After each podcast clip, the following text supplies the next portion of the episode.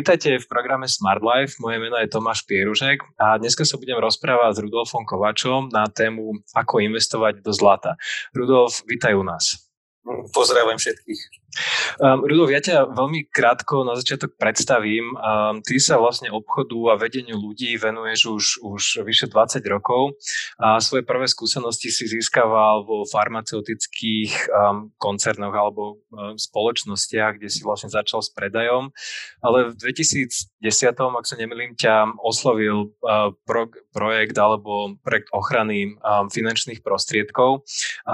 Najmä formou investovania teda do, do zlata a hlavne ako pre bežných, eh, pre bežných ľudí. Um, následne momentálne si uh, vo spoločnosti Royal Golden Group, uh, aby, som to, aby som to správne vyslovil, uh, si vlastne divízny riaditeľ a taktiež si uh, riaditeľ Akadémie vzdelávania. Um, zabudol som niečo dôležité o tebe povedať? Hm, tá podstata bola, bola spomenutá, som ešte aj spolumajiteľom spoločnosti a áno, je to o tom, že som sa pred, pred rokmi rozhodol zmeniť svoju profesiu a začať sa naplno venovať oblasti investovania, oblasti investícií do fyzického zlata, áno. Začneme najprv možno o tebe, že ako si sa ty vôbec dostal od farma biznisu a predaja v tejto oblasti a k predaju zlata a budovania nejakého predajného týmu a prečo si sa možno rozhodol ísť práve touto cestou zlata a financií a nepokračovať možno v tom farma biznise? O, veľmi dobrá otázka, tak v podstate bolo to dané, dané e, osudom, možno náhodou, aj keď si myslím, že náhody, náhody úplne v živote neexistujú a nejaké príležitosti prídu, keď to človek najmenej očakáva. U mňa tá geneza bola taká, že som pôsobil v farmaceutickom priemysle veľmi veľa rokov a vlastne naposledy som bol vo vedení jednej, jednej veľkej e, nemeckej farmaceutickej spoločnosti a potom vlastne prišla, prišlo k zmene, prišlo k určitej reštrukturalizácii v tom, že túto spoločnosť kúpila celosvetovo najväčšia farmaceutická spoločnosť a v danom čase sa udialo to, čo sa bežne deje, že jednoducho ten pôvodný manažment bol vlastne odstránený alebo ten nahradený inými ľuďmi, čo sa stalo aj mne. Takže zrazu som sa ocitol z toho pomyselného vrcholu v podstate na dne a mojou, mojou teda situáciou bolo to, že som sa s tým musel nejako vysporiadať. Ja som mal vlastne dve možnosti. Buď čakať na to, kým sa naskytne nejaká, nejaká šanca znovu vo farmaceutickom priemysle e, na podobnej pozícii, kde som bol predtým, čo takáto situácia v danom čase nebola, alebo sa rozhodnúť, e, rozbehnúť niečo vlastné, niečo začať po tej, budovať po tej svojej vlastnej línii. No a vlastne v danom čase ma oslovil jeden finančný poradca, že sa rozbieha, rozbieha, cez jednu, jednu švajčiarskú spoločnosť projekt investovania do fyzického zlata, hlavne tej sporiacej programy dostupné pre bežných ľudí. A tým, že ohľadom investovania, ohľadom investícií som už mal aj nejaké skúsenosti z minulosti, e, som nejaké investície riešil, tak ma táto myšlienka hneď zaujala, takže som sa rozhodol do spolupráce s danou spoločnosťou v tom čase vstúpiť a rozbehnúť vlastne môj biznis so, s investičným zlatom. A začal som štandardne ako, ako obchodník, postupne som si budoval obchodnú sieť a postupne aj v rámci danej spoločnosti som sa dostal na riaditeľskú pozíciu, čo mi v danom čase trvalo nejakých, nejakých 6 mesiacov. Mm-hmm. Super, takže taká, taká skoro náhoda ťa až dostala k tomu, ale takto si v živote ináč býva, že niekedy um, taká negatívna, negatívna udalosť v podstate spôsobí to, že to zmení tvoj život a začneš nejaký úplne iný smer. Um, možno poďme, poďme teda na to samotné zlato. Um, vedel by si trošku popísať, aká je tá história zlata a prečo sa podľa teba zlato uh, nejak vykryštalizovalo do niečo ako, ako také najstabilnejšie možno meny v porovnaní s tými súčasnými fiat menami alebo papierikovými peniazmi. A čo bolo podľa teba tým hlavným dôvodom, že to bolo práve zlato a nie niečo iné? Tak ono, ono v podstate zlato, prípadne striebro sa ako peniaze už používajú okolo 6 tisíc rokov a tam ešte predtým, predtým nech si niečo povieme o Drajkovi, bolo dobre si povedať o tom, že aké vlastnosti mali mať vôbec peniaze. To znamená, že peniaze ako také by mali byť nejakým prostriedkom výmeny, mali by byť aj jednotkou zúčtovania, ktorá vlastne dokáže rovnako hodnotiť rozdielne statky a musia zároveň uchovať hodnotu. A tým pádom ešte okrem toho by peniaze mali byť deliteľné, čiže každá jednotka musí byť deliteľná aj na menšie jednotky, musia byť uniformné, čiže nemenné, mali, byť, mali mať nejakú hodnotu a musia byť prenositeľné aj skladné. Čiže toto sú také univerzálne, univerzálne vlastnosti peňazí.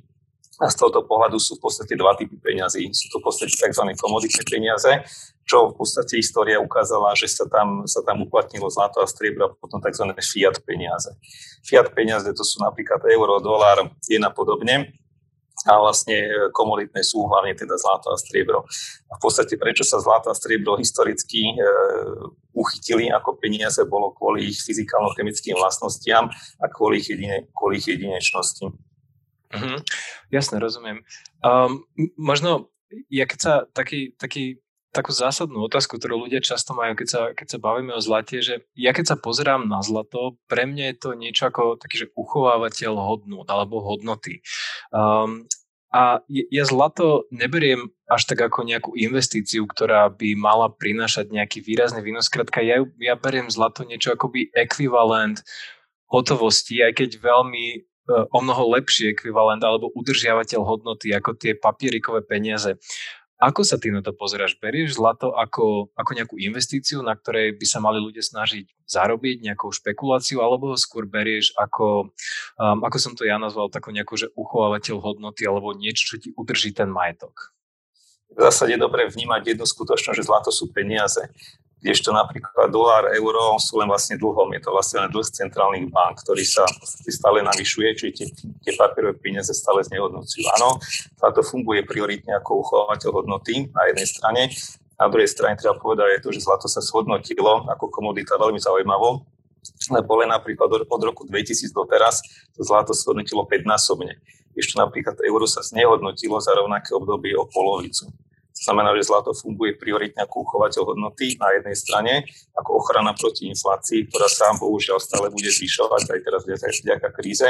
Na druhej strane zlato vie z dlhodobého hľadiska priniesť aj zaujímavý výnos. Ja ešte takú druhú, e, takú druhú úlohu zlata, ktorú ja vnímam, je práve ochrana proti rôznym rizikám. A to, ten, ten jeden typ rizik je, je to tak, že, že tá negatívna korelácia voči akciám a, a, a dlhopisom, to znamená, že keď tie klesajú, väčšinou zlato um, rastie na hodnote, lebo je to taký ten bezpečný prístav.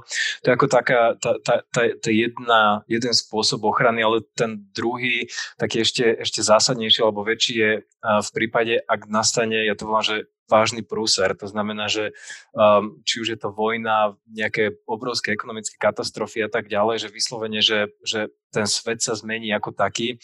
Vtedy, skrátka, ak človek má nejaké zlaté mince, uh, tak v podstate vie si dať do vačku 15-20 tisíc eur v akejkoľvek hodnote to je a v podstate s nimi kedykoľvek odísť.